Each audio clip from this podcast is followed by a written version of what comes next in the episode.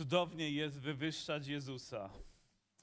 I niezwykłym przywilejem jest mieć tą świadomość i doświadczać tego, że krew Jezusa Chrystusa i dzisiaj ma tę samą moc, aby oczyszczać, aby uwalniać, aby przynosić nam nowe życie i zbawienie. Co za łaska dla każdego z nas. Dlatego jesteśmy dzisiaj na tym miejscu. Nie tak dawno miałem okazję uczestniczyć w pewnym koncercie, nazywał się Pasyjnym Koncertem, a więc pieśni czy wykonane utwory były wokoło krzyża i były też tam składane życzenia. I rozumiem też jakby zamysł tej osoby, która mm, przekazywała życzenia i powiedziała, że za kilka dni Pan Jezus zmartwychwstanie. Ja rozumiem, że w pewnej tradycji tak się pojmuje, że za kilka dni Pan Jezus zmartwychwstanie. Może dzisiaj niektórzy wciąż myślą, że Pan Jezus jest krzyżowany, ale Pan Jezus zmartwychwstał i Pan Jezus żyje. I dzisiaj my nie po raz kolejny krzyżujemy Jezusa, ale dzisiaj spotykamy się, by uświadomić sobie, jak wielką cenę, jak wielką ofiarę poniósł Boży Syn, aby nam dać zbawienie. Amen.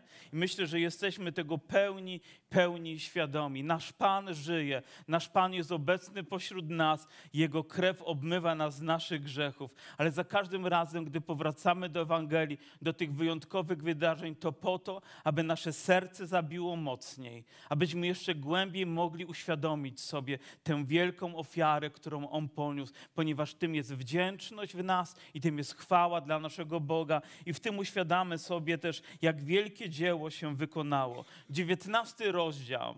Ewangelii Jana rozpoczyna się słowami, które brzmią oto tak. Wówczas Piłat wziął Jezusa i kazał go ubiczować. Straszna rzecz, być w tamtym czasie biczowany, ale wówczas oznacza, że wcześniej również coś się wydarzało. Jeszcze nie ucichł głos, który, który wykrzyczał tłum ludzi. Barabasz, wypuść nam Barabasza, wypuść nam Barabasza, a ukrzyżuj Jezusa. Co za straszne słowa i w atmosferze tego po raz kolejny Pan Jezus doznaje cierpienia, doznaje bólu, doznaje odrzucenia. Myślę, że ta chwila jest trwożąca i, i żołnierze upletli koronę cierniową, włożyli mu na głowę, przyodziali go w płaszcz purpurowy, a podchodząc do niego mówili witaj królu żydowski i wymierzali mu policzki. Sytuacja z chwili na chwilę staje się coraz straszniejsza i okrutniejsza w stosunku do Pana Jezusa Chrystusa, Bożego Syna. Oto oni mówili królu żydowski. I wydawałoby się, że stwierdzenie jest poprawne, tylko okoliczności, kontekst tego był zupełnie nie taki, jak powinien być. Ta sama rzecz wypowiadana być może różnie ma różne znaczenie. I myślę, że tak samo i dzisiaj obchodzenie świąt, pewnej pamiątki, może tak różnie wyglądać, może mieć tak różny wydźwięk.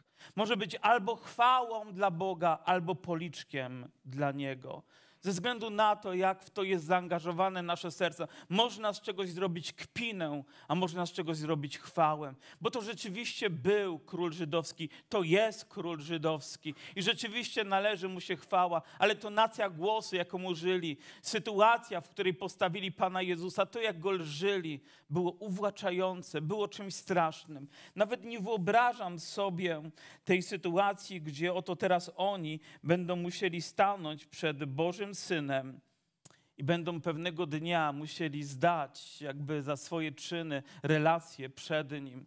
Ale my dzisiaj wiemy, jakiego dzieła dokonał Jezus. Dzisiaj mamy świadomość tego. Atmosfera uwielbienia towarzyszy w naszym sercu i widząc dzieło naszego Pana, możemy powiedzieć witaj Jezusie, witaj nasz Królu, witaj nasz Zbawco i powiedzieć to z całego naszego serca. Amen?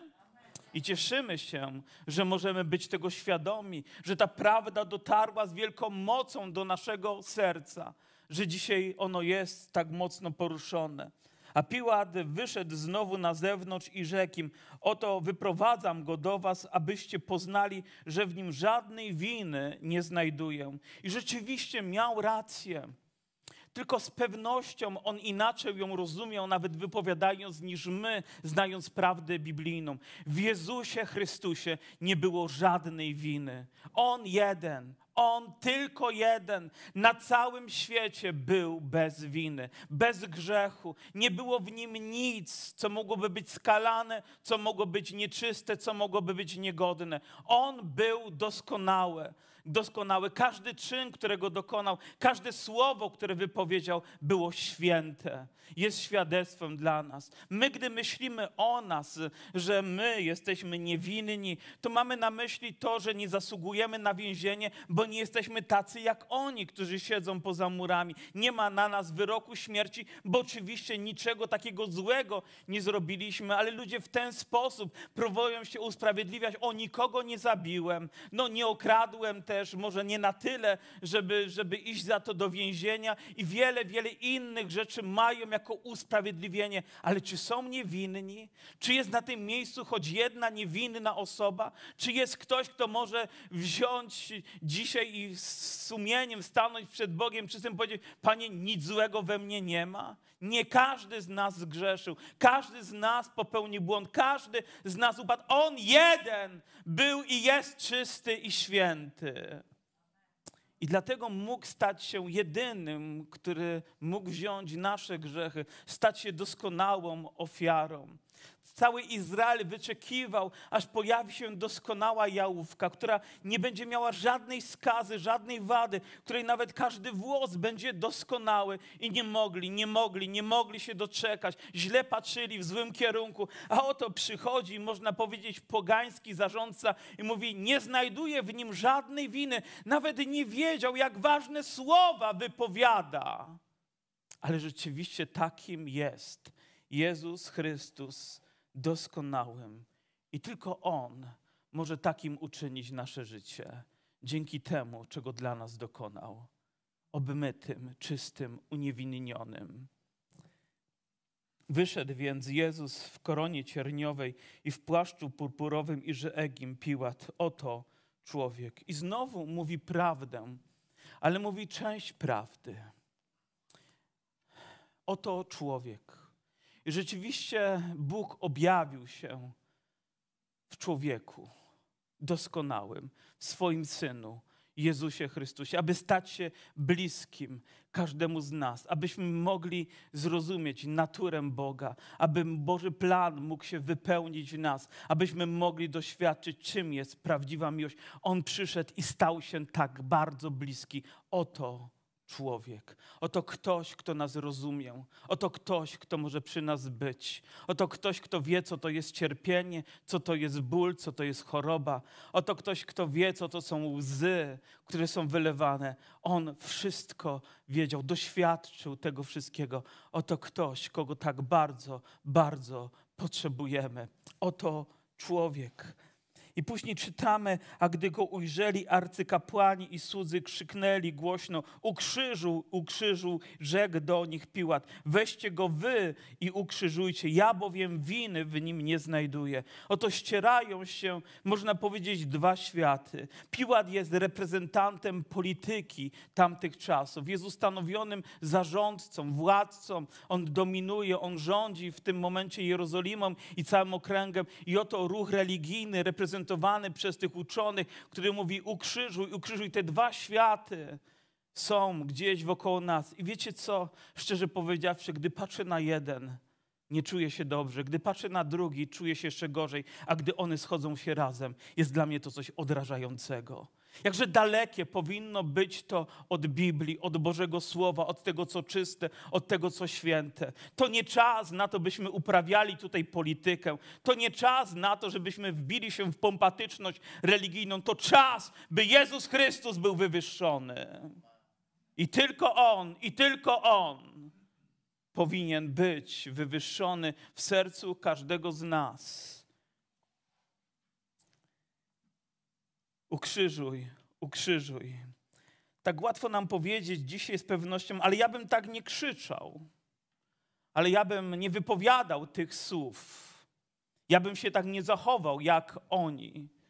Po pierwsze, nie byliśmy w tej sytuacji, więc trudno nam powiedzieć, jak my byśmy się zachowali, objęci być może strachem albo groźbą uwięzienia, albo może jeszcze większymi konsekwencjami, które by z tego wynikały. Doktor Billy Gray powiedział kilkadziesiąt lat temu, pisając, pisząc książkę Pokój z Bogiem, takie słowa. Gdyby Jezus urodził się dzisiaj i żył dzisiaj, zostałby szybciej ukrzyżowany niż w tamtych czasach.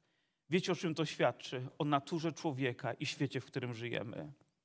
Że dzisiaj Jezus jeszcze szybciej zostałby skazany i ukrzyżowany przez ten świat, zniszczony, ponieważ nie mogliby się z nim pogodzić. Więc cały świat tak naprawdę krzyczy: ukrzyżuj, ukrzyżuj, ukrzyżuj. Bolesne słowa. Jak to się stało, że żaden z jego bohaterów nie stanął pomiędzy tymi ludźmi, a Jezusem powiedział: Nie, on jest o, widzicie, ten mikrofon jest mi niepotrzebny.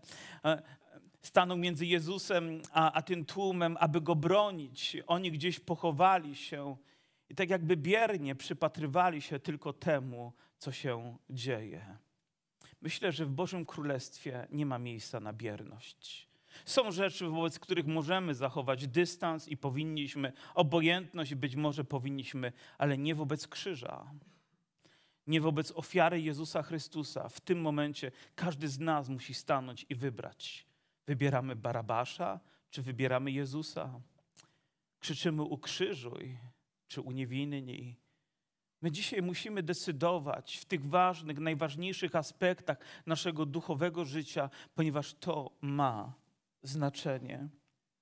Odpowiedzieli mu Żydzi: My mamy zakon, a według zakonu winien umrzeć, bo się czynił synem Bożym. I rzeczywiście znowu wyrażają prawdę. Oni, on powiedział, oto człowiek, a oni powiedzieli, ale on się czyni równym Bogu, a więc zasługuje na śmierć, ponieważ my tak rozumiemy zakon. Mamy zakon, mamy religię, mamy swoje prawa. A powiedzcie, co dzisiaj my mamy? Co dzisiaj nas usprawiedliwia, jakie postępowanie nas. Masz swoje życie, masz swój świat, masz swoje gadżety, masz swoje potrzeby, masz swoje przyjemności, masz wszystko, czego ty pragniesz i pragniesz. A co z Jezusem? Co z Nim? Co z Synem Bożym? Co z Jego zbawieniem, które ma do zaoferowania każdemu z nas? Co z Nim?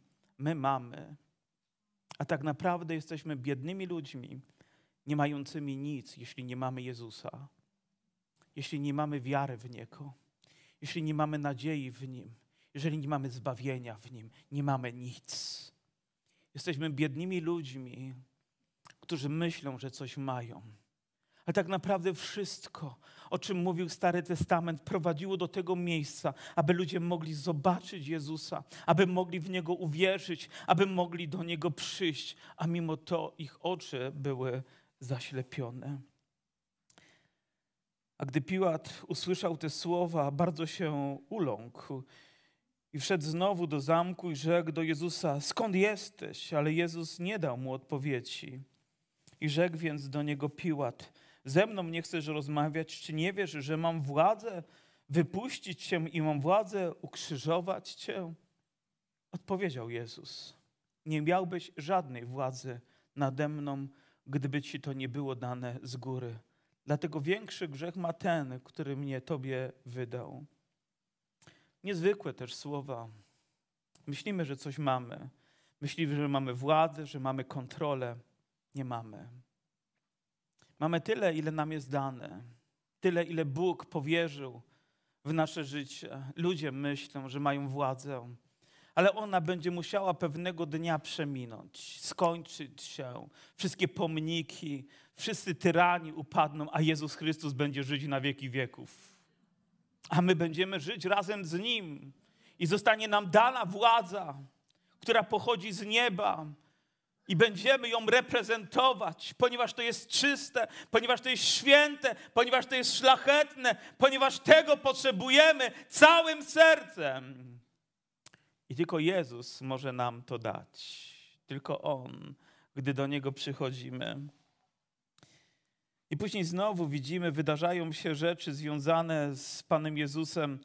A odtąd Piłat starał się wypuścić go, ale Żydzi krzyczeli głośno: Jeśli tego, jeśli tego wypuścić, nie jesteś przyjacielem cesarza. Każdy bowiem, który się królem czyni, sprzeciwia się cesarzowi. Pozwólcie, że przejdę do kolejnego wiersza. Oni zawołali: Precz, precz, ukrzyżuj go, rzekł do nich Piłat: Króla waszego mam ukrzyżować. Odpowiedzieli arcykapłani: Nie mamy króla, tylko cesarza. I tu wydaje się, że jakby jest apogeum ich hipokryzji. wybierają cesarza zamiast Jezusa. Wybierają tego, który trzyma ich w niewoli, zamiast wybrać tego, który może im dać prawdziwą wolność. Czy rozumiecie paradoks tego, że oni opowiedzieli się wobec tego, którego nienawidzili tak naprawdę, ale jeszcze bardziej nienawidzili Jezusa, gotowi skazać go na ukrzyżowanie? I używają tego tylko stwierdzenia, choć nie jest to prawdą pewno wewnątrz nich, ale nie, nie, mówi, my jesteśmy po stronie cesarza. Ludzie wybierają świat zamiast wybrać Jezusa. Dlatego, że to jest bardziej poprawne dla nich, bardziej wygodne dla nich w tym momencie. Cała walka, która toczy się w tym świecie, nie toczy się tylko o terytoria, o złoża rób, ropy naftowej, czy o, o jakiekolwiek inne granice. Toczy się o życie, toczy się o Jezusa, toczy się o ten najważniejszy wybór, to jest cała duchowa walka, która sprzeciwia się temu, aby Jezus mógł panować, aby Jezus mógł wykonać swoje dzieło. Ale czy oni chcą, czy nie, ta władza przyjdzie. Wszystkie cesarstwa upadną, a to będzie trwać. I później ten moment, kiedy Pan Jezus został zaprowadzony na Golgotę. Wzięli Jezusa, odprowadzili go, a on dźwigając swój krzyż, szedł na miejsce zwaną trupią czaszką, co po hebrajsku zwie się Golgota. A on dźwigając swój krzyż, a on dźwigając swój krzyż, pobity. Jak już wiecie z pewnością z niejednej lekcji, która była wam udzielana z kazalnicy, jak straszne było wtedy bicie, jak straszne było biczowanie, że to nie było jakieś klapsy wymierzone tam mocniej czy lżej, ale każdy zadany cios, każdy, każda taka chłosta powodowała rozdarcie skóry, głęboką ranę, boleść, nie do wytrzymania wręcz. I tych chłost zadano mu dostatecznie wiele, by już tam mógł paść, ale on jeszcze bierze krzyż. Jakby na domiar było mało, jeszcze musi go dźwigać, żeby zanieść go na miejsce. Tak naprawdę dźwiga to, na czym zostanie za chwilę, do czego zostanie przybity, jakby narzędzie zbrodni dźwiga razem z sobą. Musi być to okrutne. Ja nie jestem w stanie plastycznie oddać całej tej historii i wyobrazić ją sobie tak w sercach, by w pełni zrozumieć, ale to słowo porusza mnie. Ale on wziął swój krzyż i szedł. Wiecie, do czego nas Jezus zachęca? Abyśmy wzięli swój krzyż i naśladowali go. Dla każdego z nas oznacza to coś innego, coś osobistego, coś głębokiego, coś może trudnego, coś może bolesnego. Ale wiecie, kiedy jesteśmy w stanie nieść ten krzyż? Kiedy wciąż przed oczami mamy Jezusa, który niesie swój krzyż. Że ten widok dodaje nam również mocy w naszym sercu, że On nie poddał się, Jemu było trudniej niż komukolwiek z nas, może w tym momencie. Tak, moja siostro, ten ból jest ogromny. Tak, mój bracie, to, co przechodzisz, jest straszne, ale Jezus niósł krzyż. Jezus się nie poddał.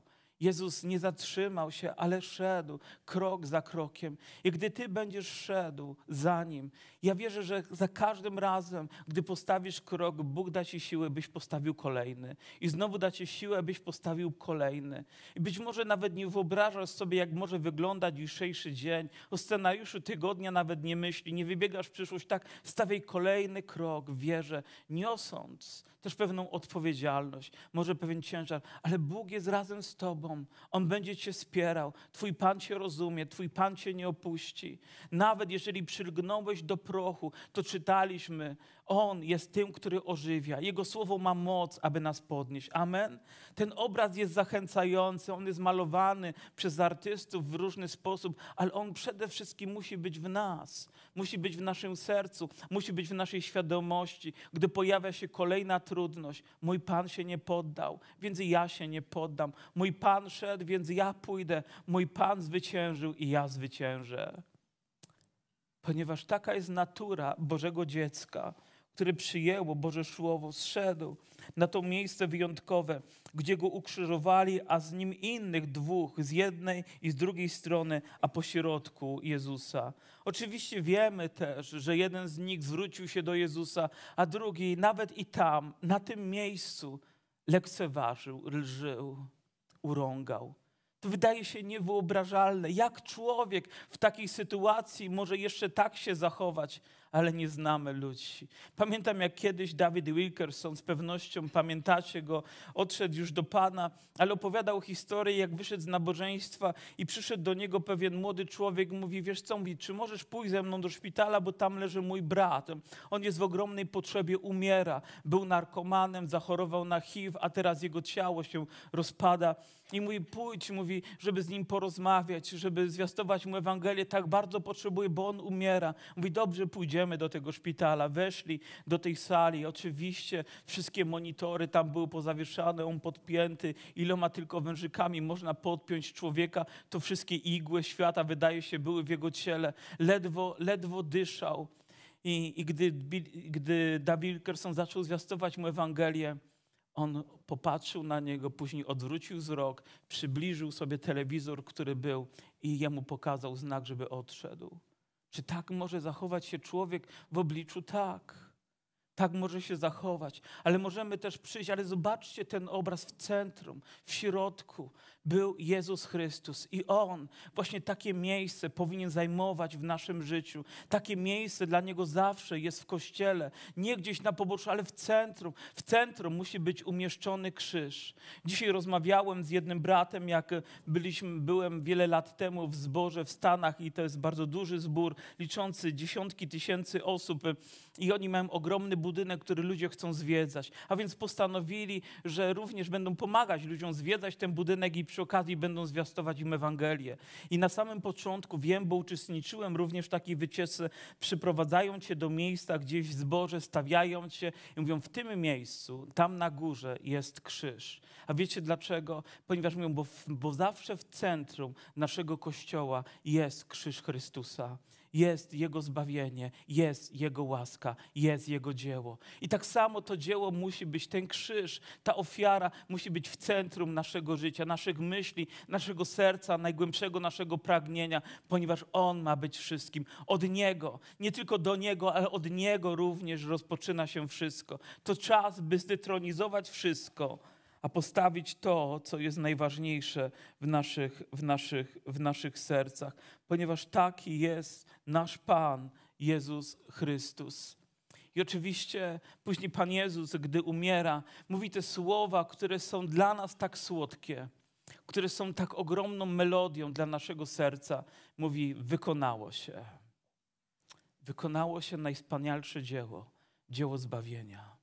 To melodia dla naszych serc to poruszenie dla naszego ducha wykonało się. W tym momencie Pan Jezus oznajmił, że dokonało się dzieło. Nie było łatwo.